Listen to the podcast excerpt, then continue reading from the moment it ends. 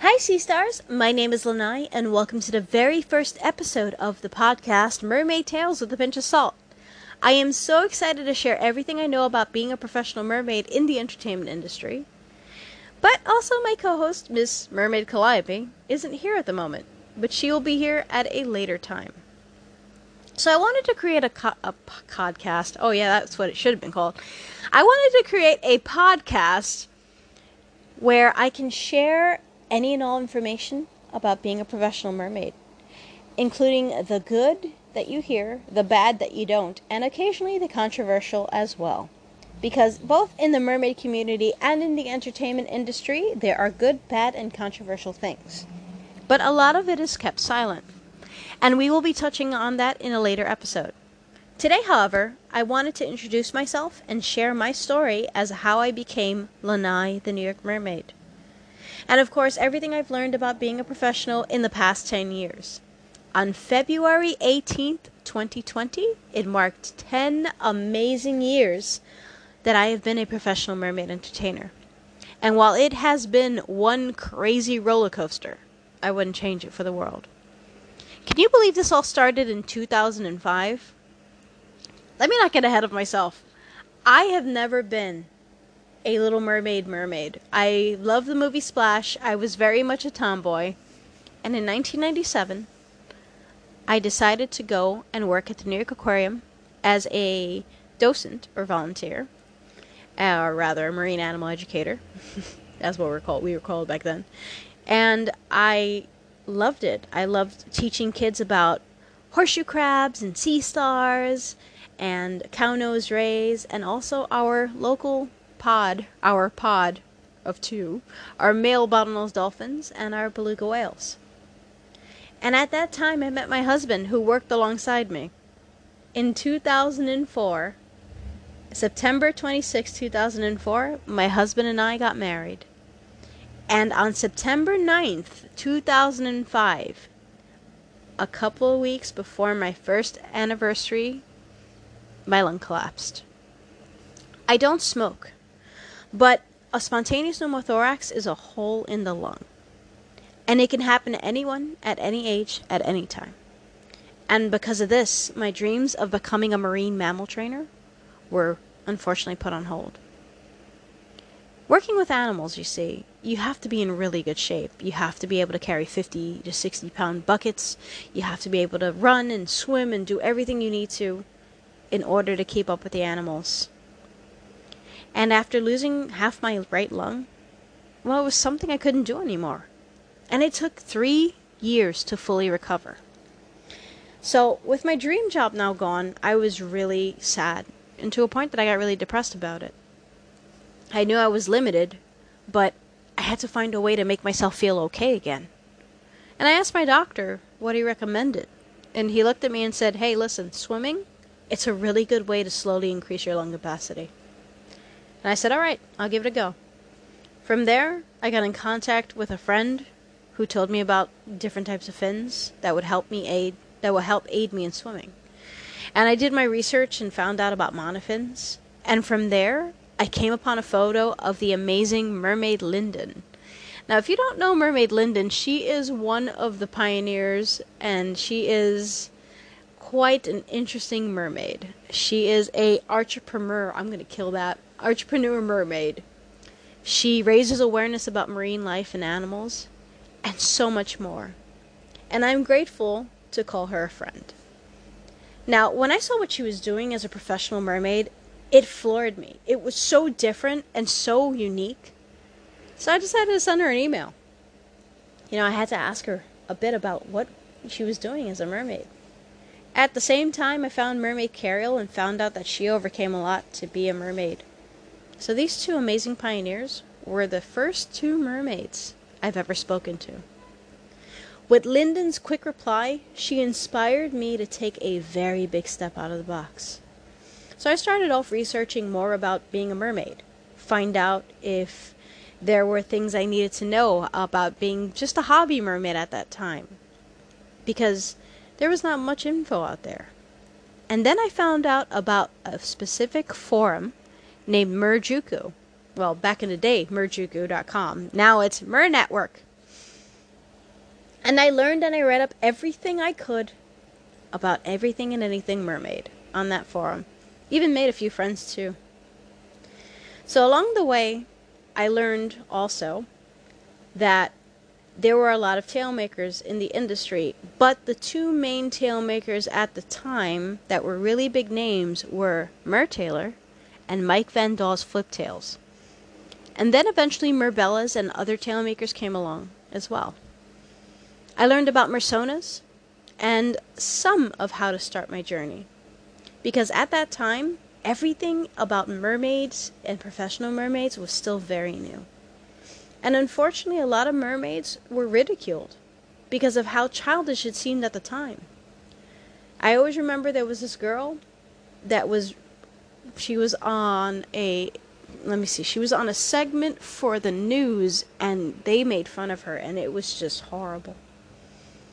But to me, well, I personally looked at it as an opportunity because here we have the Coney Island Mermaid Parade, and New York is known for being strange. But the New York, oh, excuse me, the not the New York Mermaid Parade. That's me.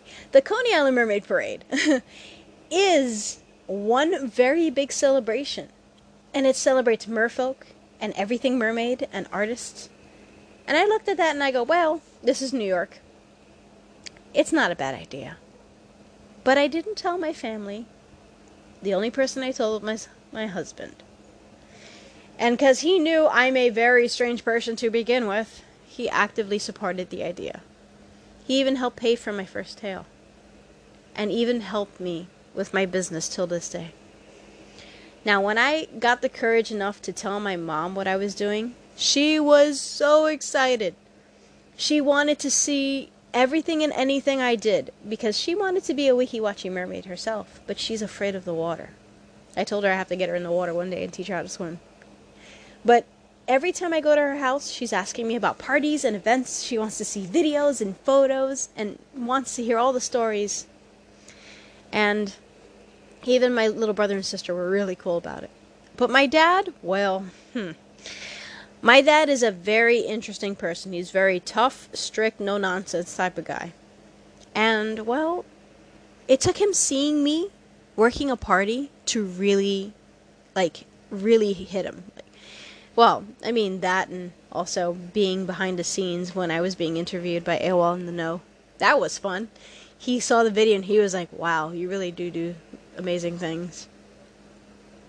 So, look, I started my small business, but it was by far one of the biggest undertakings I have ever put myself into. Because between learning how to use a monofin and other swim techniques to designing my first tail to having a neoprene tail as my first tail and then having my silicone tail, which created and became more of who I became as Lanai, it was just something. My first actual swim was on. Oh wait, no, it was in was on Florida. No, it was in a Florida hotel pool back in 2011. I was on vacation, and my best friend was with me, and it was 10 p.m. and we got in the pool, and I went and I took my very first swim, and it was by far one of the coolest and amazing moments of my life. And I kind of feel bad because I also crashed into the camera, which my friend Brittany was holding. She's fine. and I'll never forget my very first pod meetup in 2011. It was at Coney Island Beach, of all places. Now, I contacted a few merfolk on the forum, and Merman Sean, JV the Mer Whale, who is now Mer Prince JV, and Mer Guy Matt, and a few other mermaids in the forum contacted me, and we did a meetup. And in May of 2011, the New York Merpod was born. And since then, we've become a huge pod of members and honorary members, some of which you may know. From the famous Mer King Merman Christian to Mermaid Enikai from Hawaii, and even our very own Mermaid Calliope, who started her own journey in California. So, by far being a mermaid and working all types of events, from Make a Wish to aquariums, to parties and even high end private events, and swimming in rooftop pools, and working National Geographic encounter, it has been amazing. And I'm truly forever grateful to have taken that step out the box and not let half my lung stop me. Hey, listen, sometimes you got to find your own path. And being a mermaid has been by far a strange and unique profession. And if there's one thing you need to know, especially about being a mermaid, confidence is really the key. A lot of people are scared once they put on a tail that they're going to be judged. A lot of people are scared of what people or other people are going to think. Here's the thing. Love yourself and who you are. If you're a curvy mermaid like me, I mean, that's okay. Put your tail on, get in the water, and swim. Because it is never about anyone else's opinion but your own. There will always be people who will look at you and judge you and mock you and say these other things and mean things. Let it roll off your back. Because in the end, it is your life. And it is your choice to be who you want to be. And these people, well, they're insecure or they're envious because they can't do things that you're doing. And just because they act that way, it doesn't mean that it's okay. But at the same time, you can choose to ignore them and swim away. Don't ever forget that. Okay? Now, I wasn't always a curvy mermaid, but in 2013 I found out I had Hashimoto's thyroiditis. It is a form of hypothyroidism.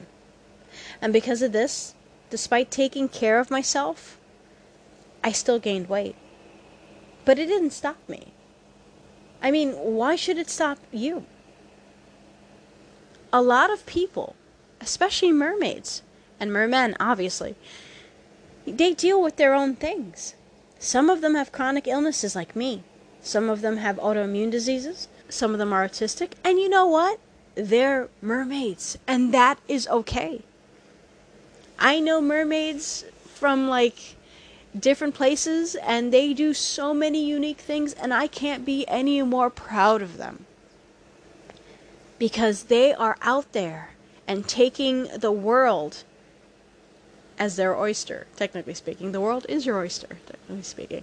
But by far, it's all on you.